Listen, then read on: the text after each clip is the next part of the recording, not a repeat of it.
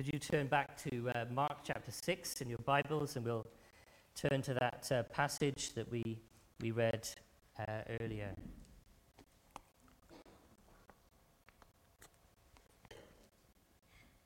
I wonder when you last saw a magic show. They're not so frequent on the TV now. We used to have a lot of magic uh, on the TV, Paul Daniels, etc. Perhaps you've been to a party and there was a, a magician present. And uh, people wonder, how on earth did he do that? Uh, how did the woman get into that box and he sawed straight down the middle of it and she pops out unscathed? How on earth can he have an empty black hat and pull a white rabbit out? How does that happen? People were amazed at the things that Jesus did. And maybe their reaction was almost the reaction that we would have to a magician. How did he do that?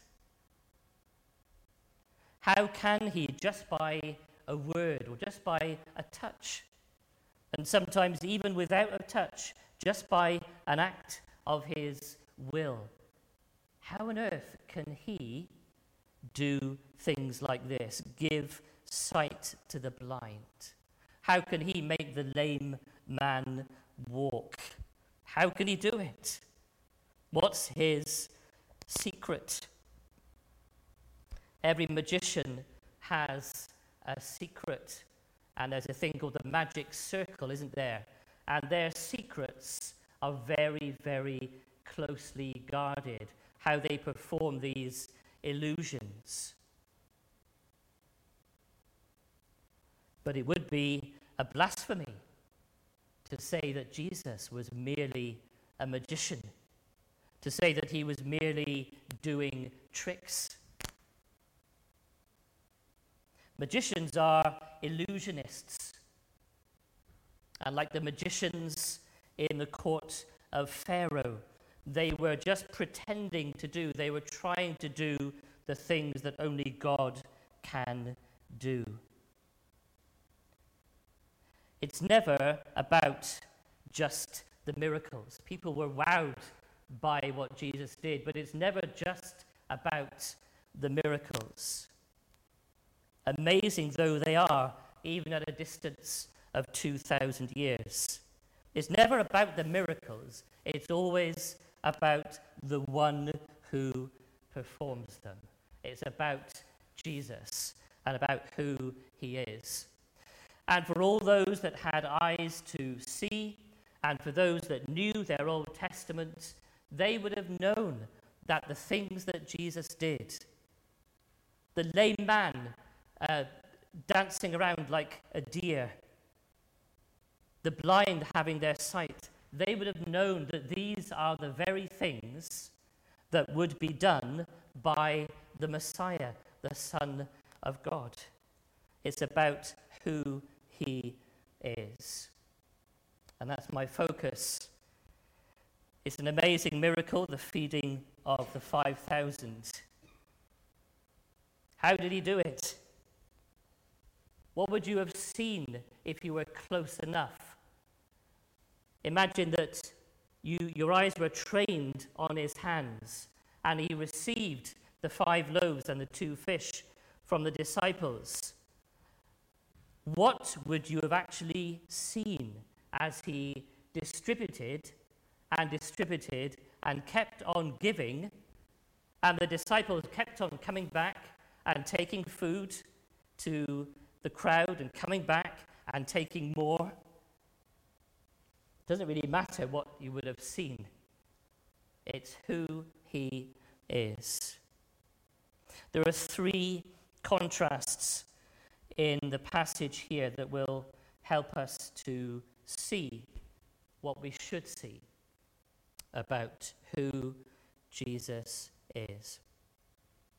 The first contrast in the passage is between the, the harshness of the disciples and the gentleness of Jesus. For the disciples, and I don't think I would have been any different from them. For the disciples, The crowds flocking to Jesus were just a nuisance. They were just a problem. They were preventing their master and them getting the rest that they badly needed. They were tired. Jesus had said to his disciples in verse 31 Come away by yourselves to a desolate place and rest a while. For many were coming and going, they had no leisure even to eat. And the prospect of just being at last quiet and just with their master, some unhurried time with Jesus, how they were looking forward to that. And suddenly it's all ruined because a thousand strong crowd of people, men and women and children, had assembled. And you understand why in verse 35, when it grew late, his disciples came to him and said, This is a desolate place. The hour is now late.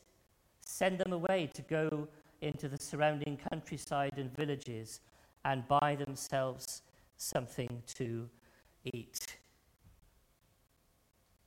Send them away. Jesus, though, sees them differently. Or does 30, verse 34 uh, say, When he went ashore, he saw a great crowd, and he had compassion on them, because they were like sheep without a shepherd, and he began to teach them many things. From the beginning, Jesus sees them differently. They are sheep without a shepherd. If a politician saw a crowd like that, if King Herod saw a crowd like that, if one of the Roman emperors saw a crowd like that, if a modern day politician saw a crowd like that, their questions would be Will they support me? Can I count on their vote? Do they like me? And then, what can I get them to do for me? How can they serve my interests? But no, Jesus sees them like sheep without a shepherd. They are vulnerable, they are weak and needy. And he teaches them. They need to know about the kingdom of heaven. The Lord Jesus came not to be served, but to serve. And there's a contrast between the uncaring attitude of the disciples and the gentleness, the compassion of the Lord Jesus. Do you have a shepherd this morning? Do you have the good shepherd? We're not lions. We might like to think we're lions, the kings of the uh, jungle, as it were. We are sheep. We are foolish and apt to stray, incapable of defending ourselves, needing one who is greater and wiser than we are. We need to be protected. We need to be fed. We need to be kept. We need to be saved. And this good shepherd laid down his life for the sheep. That's how needy they were.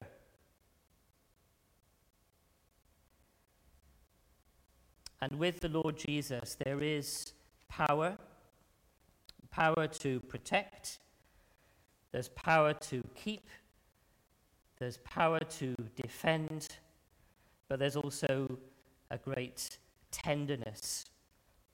And it comes out in what um, Isaiah uh, says in chapter 40. Behold, the Lord God comes with might, his arm rules for him. Behold, his reward is with him, and his recompense before him. And he will tend his flock like a shepherd. He will gather the lambs in his arms, he will carry them in his bosom, and gently lead those that are with young. That's Jesus, the Good Shepherd. So, the gentleness, the compassion of the Lord Jesus. Today, where we are 2022, with all the pressures that life is throwing at us, with all the burdens that people are having to bear, do you not need a shepherd? Do you not need one who is greater than you, one to whom all power is given, but one who is full of tenderness for those that go astray, for those that are foolish as we are? The second contrast is between the vastness of the need and the tiny resources that were available. A huge need, but tiny resources to meet the need. There are 5,000 men that have assembled with women and children, a lot of people, and they're all hungry. So we might guess at 20 or so thousand people, and there they all are, having assembled together to Jesus. The population of Maesteg, I think including Nantyffyllon and the other, other villages, is 20,000 or so. Can you imagine the population of Maesteg, etc., all gathered together in one place, 20 odd thousand people. Imagine the noise for a start. They've all gathered in one place. They're all needy. The disciples would gladly have sent them away. Jesus intends to meet their needs. He intends to do something that will show them and show the disciples who he really is. It's a vast need. What's the great need today? There are lots of answers to that question. People have financial needs, people have mental health needs, people have needs of counseling in their relationships, people have needs of support, people have needs of food. All kinds of answers to that question what is the great need. The Bible's answer to what is the great need. You won't hear it on the media, but you will hear it here in Peniel. The great need is that you don't have a shepherd, that you are lost and vulnerable and helpless that you've strayed, that you've sinned against God. And there's no remedy that can be found anywhere except in this shepherd, the one who cares for your soul. 20 or so thousand people. And what resources are there? Five loaves and two fish. What resources does the church have for all these thousands of people? The church's resources are tiny. A few people. Not very impressive in the world's eyes. And we are very much in the situation of these disciples, faced with the vastness of the need but tiny resources. What difference can we make? In the other uh, parallel passages in the Gospels, uh, the account of this feeding of the 5,000, it makes even more clear that the disciples had no remedy. Yeah, we've got the five loaves and the two fish. We can cobble together at least that. But what good is that among so many? How on earth can these resources meet the vast need? We could be paralyzed. We could shrug our shoulders in despair. What do I have? What do we have? What can we do?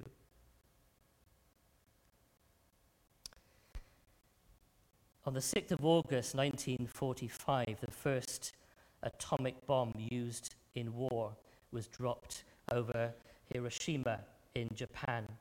The second bomb detonated at Nagasaki on the 9th of August.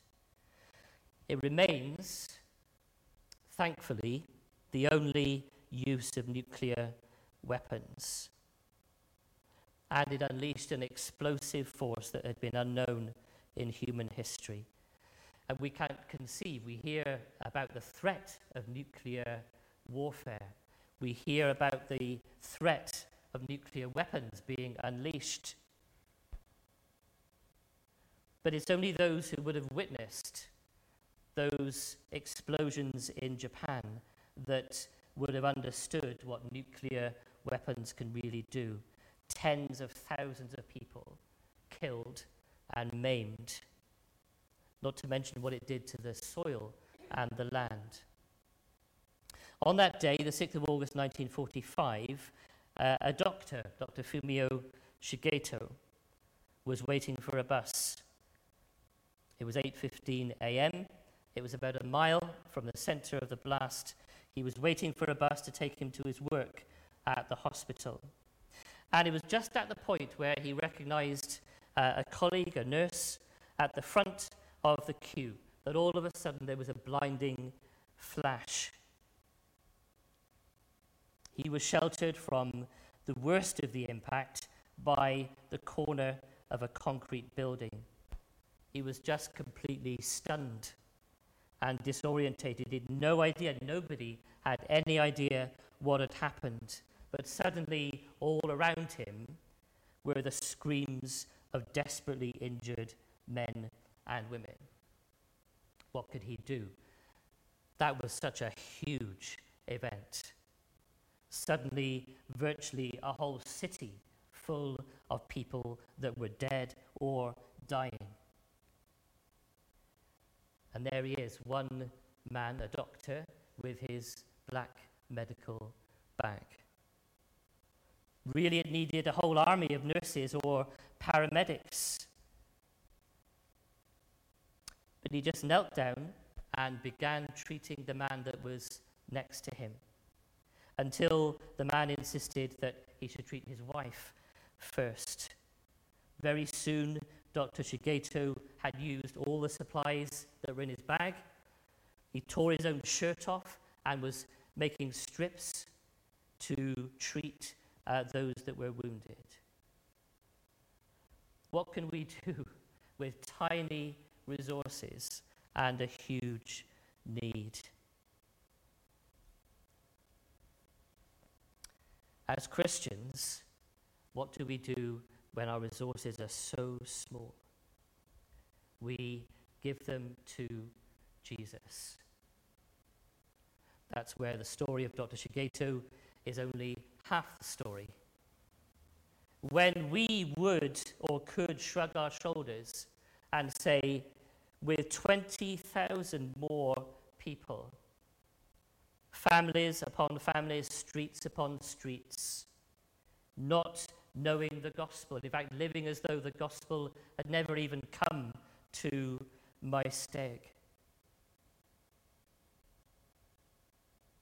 Burdened as they are, preoccupied as they are, not knowing the Bible, two, three, four generations after there was even a culture of going to chapel. Those that would go past the great old chapel buildings in Maesteg and think, what on earth is that? What was that for? What did people do in that building? What do we do?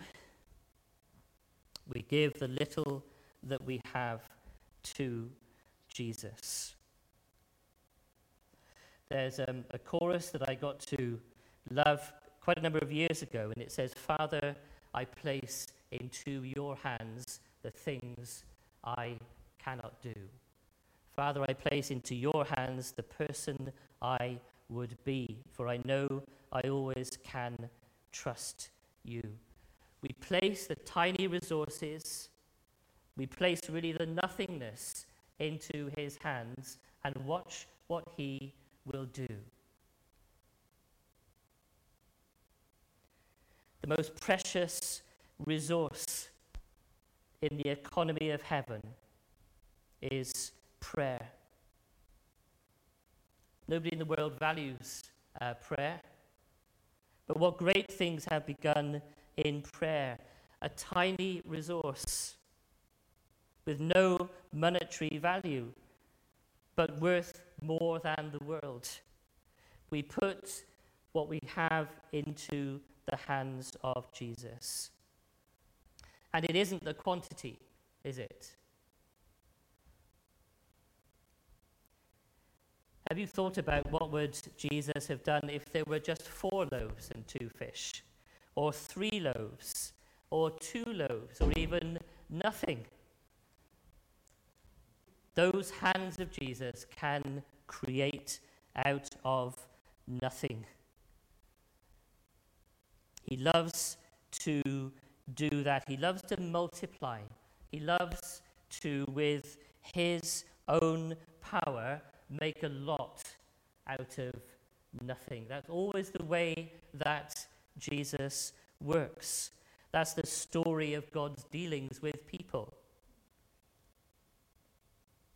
Little things, tiny acts, but being used to accomplish much.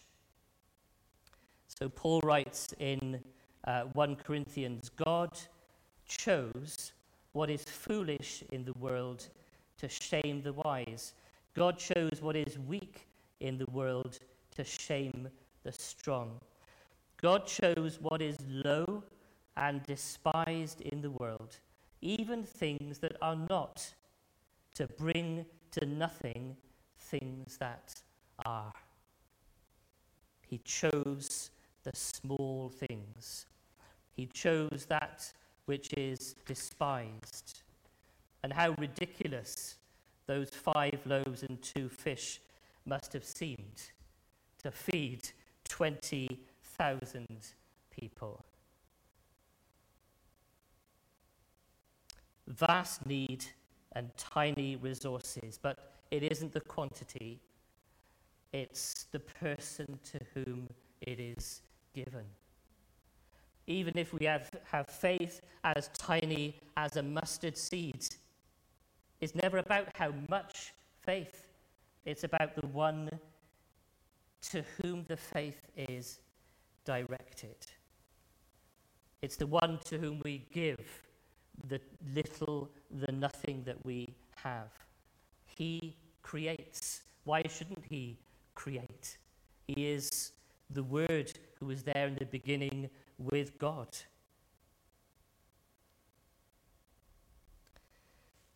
And then the third contrast is our inability, but his ability. Notice what Jesus does in our uh, passage.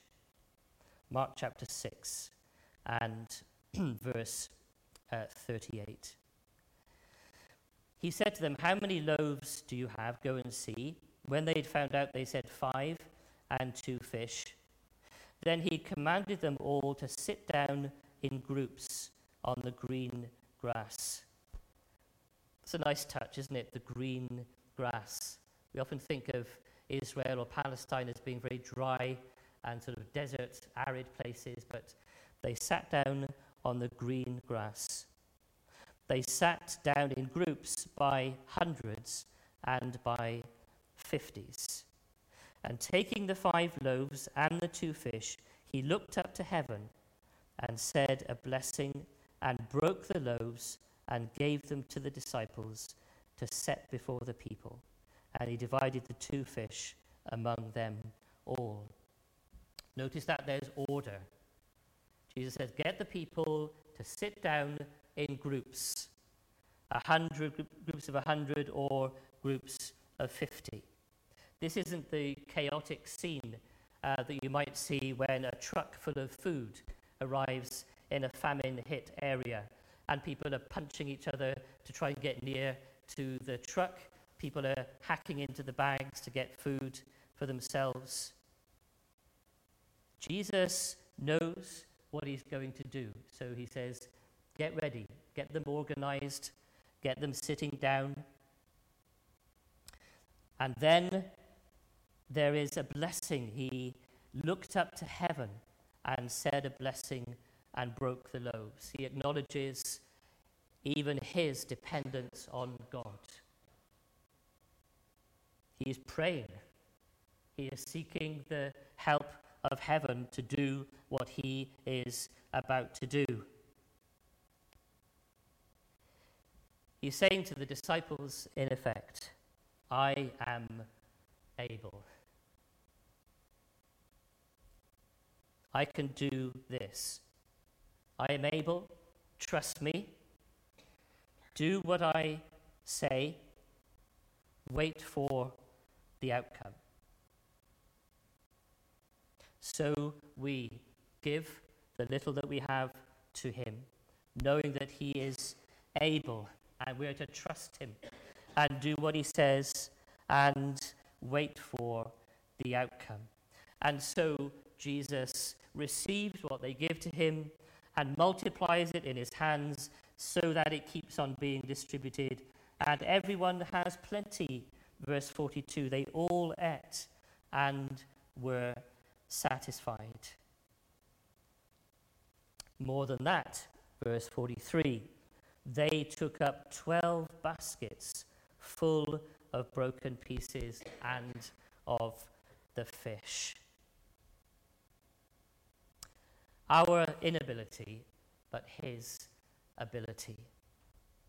So there's a lesson for us as a church that tiny though we are relative to the need around us, what matters is whether we put what we have into the hands of Jesus, whether we use that priceless resource that would be rejected and seem ridiculous to the world, but use that priceless resource of prayer and seeking the help of heaven on the little that we have.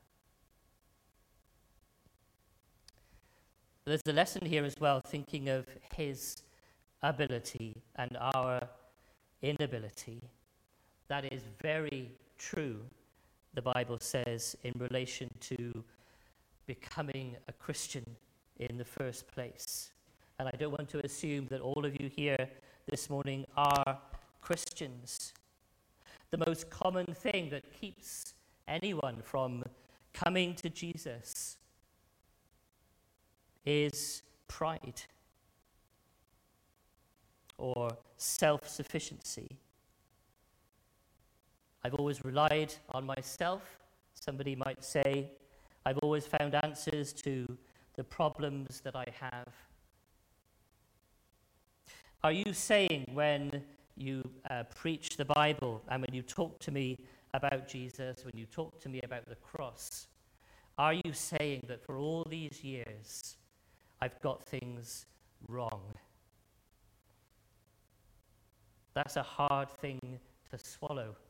It's hard for natural pride to have to admit that the reason that Jesus had to die, the reason the cross is there, is that my sin brings down the wrath of God. And that by sinning I've strayed far from God. And that by sinning I have incurred nothing but hell and everlasting punishment. It's a very hard thing to swallow. And that's why it takes the grace of God for anyone to change the way that they think. This is why it takes the light of the Holy Spirit shone into the heart before the penny drops. And they say, when it comes to being saved, when it comes to me being in a right relationship with God, receiving forgiveness of sins, becoming a citizen of heaven. I have in my hands whatever else I've done in my life, whatever achievements I've achieved, whatever good things I have done. When I come to God, in my hands I have absolutely nothing. There's a hymn that says, Nothing in my hands I bring, simply to thy cross I cling. It's a hard thing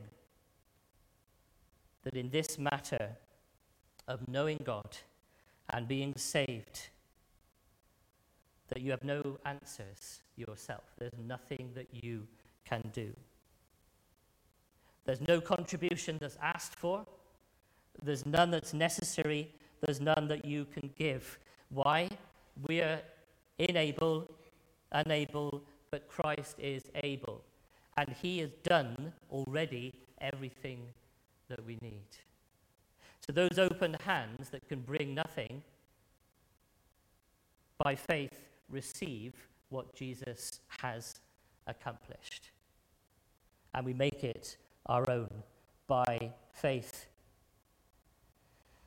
That's why we must, as Matthew 18 says, Jesus says there, unless you become as a little child, unless you stop bigging yourself up,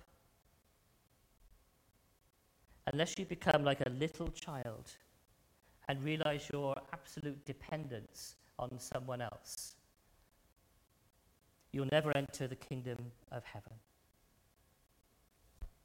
The Lord Jesus himself, the one who shows the crowd and shows the disciples who he is in this passage, he is the one who came into the world, not as a ready made king with armies and with power and impressiveness. He made himself of no reputation. And the whole of the Christmas story that will be uh, unveiled again over these next few weeks is about the tininess and the insignificance to which the Son of God subjected himself. Choosing Mary, choosing Nazareth. It's all about tiny, insignificant people and places that are made to serve great ends. He made himself of no reputation. And do you want to make a name for yourself? Do you want to cling on to what you have, your pride, your self sufficiency? Jesus will have all the power and all the authority, and all the glory will be his as well. He will not give his glory to another. Are you still holding back from coming to this Lord Jesus? Though you know that you need him, and you have a sneaking feeling that what you have read uh, in the Bible and what you have heard is true. You need to come with empty hands and see what Jesus will do. See what he will make of you. See how his salvation is far greater than you could have imagined. He resists the proud, but he gives grace to the humble. He loves to welcome the tiny, insignificant people. This Lord Jesus, then, he is the good shepherd. He has compassion on the people. He looks at the crowds of Maesteg. He looks at this little gathering this morning with nothing but compassion because you're sheep who need a shepherd. Have you received him, the good shepherd? Let's pray together. Our Heavenly Father, we thank you for such a Saviour. We thank you that, Lord, it uh, pleased you to send uh, the Lord Jesus in the fullness of time. Uh, we thank you that he uh, did not come, Lord, to judge the world, but to save. We thank you that he uh, came, Lord, to preach, the good news, came to heal the sick, to raise the dead, but he came as the good shepherd to lay down his life for the sheep. So we thank you for the cross of Calvary. But we thank you for the empty tomb. We thank you for a good shepherd who lives and a good shepherd who welcomes all who come uh, to him. May we be able to say with the psalmist, The Lord is my shepherd, I shall lack nothing. Visit us, Lord, uh, we pray, and deal with us in your compassion and grace. Uh, for your name's sake, amen.